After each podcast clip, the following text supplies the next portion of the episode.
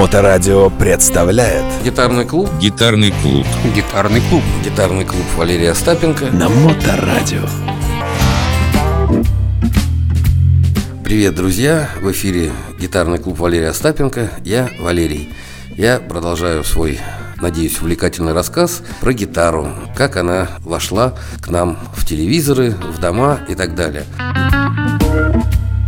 Когда гитаристы стали заметны на американской сцене, когда они стали принимать, а вы уже понимаете, что в 30-е годы уже появляется телевидение, уже появляется кино победным маршем, и музыканты, во-первых, они озвучивают фильмы. Ну, как правило, топеры были пианистами, но и у гитаристов было работы.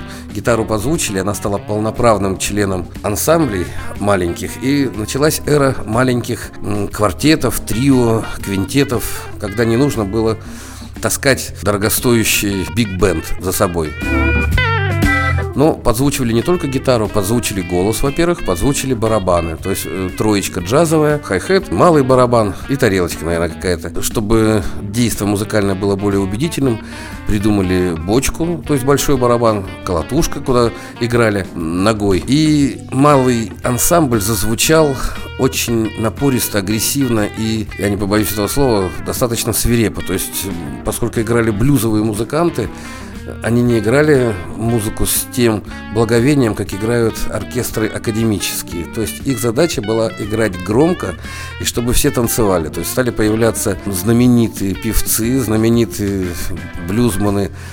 Их не называли блюзманами, то есть это зарождалась уже рок-культура, но это был джаз и поиски джазовых музыкантов, то есть была эра свинга, потом бибоп, то есть все это утяжелялось музыканты играли смесь, такой фьюжн из популярной музыки, из новаций. Стали появляться современные, ну, современные тогда, в то время, композиторы, которые стали придумывать уже композиции именно для малых вот этих вот форм.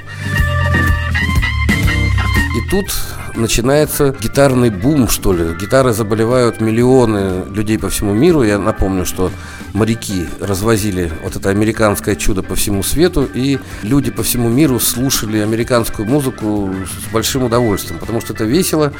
То есть еще не появилось таких строгих обозначений джаз, еще не появились вот эти вот оркестры, как помните, Дюк Эллингтон.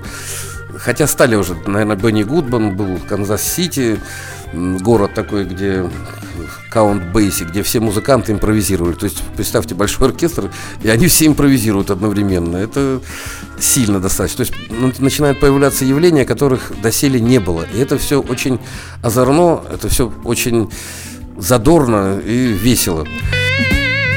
Что происходит с гитарой в этот момент? Производители начинают думать о том, что это неплохой заработок, если делать гитары, изобретать электрогитару. Лео Фендер, напомню, это один из немногих примеров, когда человек сам не играющий на гитаре, но мастер и бизнесмен, хотя я думаю, все-таки немножко он играл. Появляется Фендер, один из самых старинных инструментов, который копируют до сих пор во всем мире. Форма Фендера, Стратокастера или телекастера – это первые такие рок-н-ролльные инструменты.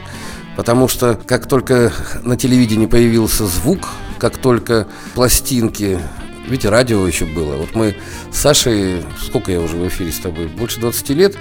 Э, вот мы все время говорим про музыку. У нас есть современные всякие аксессуары студийные. Но радио было уже и в то время. То есть, когда не было таких каких-то пультов, не было там студий, был проигрыватель виниловых пластинок, был винил, были горячие новинки недели. И, то есть, вот музыкальная индустрия стала во главе шоу-индустрии, шоу-бизнес, то есть развивался шагами немеренными. Я чуть-чуть коснусь в Нью-Йорке от Бродвея, где было куча театров, и это было немыслимо без музыки. Это было немыслимо без сопровождения музыкального. И у музыкантов была работа у многих. То есть люди гастролировали, имели...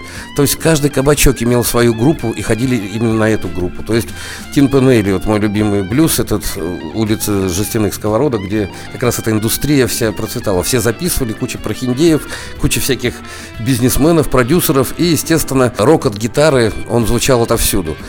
И появляется следующий момент – блюз становится самостоятельным явлением. То есть есть музыканты, которые играют только блюз. Есть музыканты, которые играют джаз, и есть музыканты, которые играют джаз какого-то направления, там, бибоп, допустим и все, больше ничего не играют. То есть появляются группы, о них говорят, они выпускают пластинки, какие-то группы успешные, какие-то группы не очень, но от радио очень много зависит. То есть это ротация горячей десятки и так далее. То есть если ты успешен, если ты зацепил по радио, то на твои концерты будут приходить. Ну и, естественно, гитаристы стали чуть ли не главными. Очень часто гитарист сам пел, Чак Берри, давайте вспомним, да, и очень многие люди дали толчок современному року. Рока как такового еще не было, но уже были элементы. Я напомню, что блюз состоит из рифов.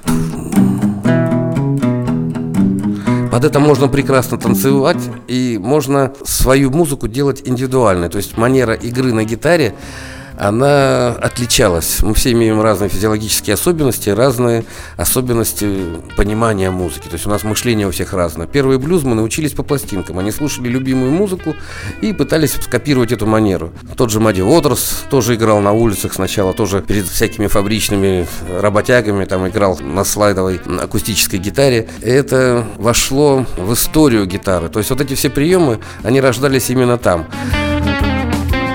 Когда я дал краткую такую характеристику исторической гитары, давайте теперь коснемся непосредственно инструмента и посмотрим, чем же отличалась блюзовая гитара от гитары обычной и вообще от музыки в целом. Итак, блюзовый тон. У шестиструнной гитары есть шесть струн, и поэтому, если вы помните, напомню, что аккорд состоит из трезвучия, ну, максимум четыре звука могут участвовать, если мы септиму будем добавлять. Но шесть струн дают нам возможность удваивать э, звук или утраивать. Вот аккорд ми, смотрите, ми такой, ми такой, ми такой. Видите, я одновременно играю три ноты ми. То есть это усиливает мое звучание.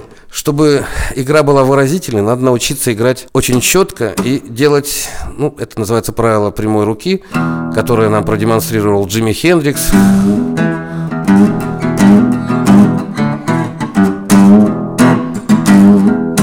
Если вы слышите, у меня очень много нот, которые не звучат. Атака есть?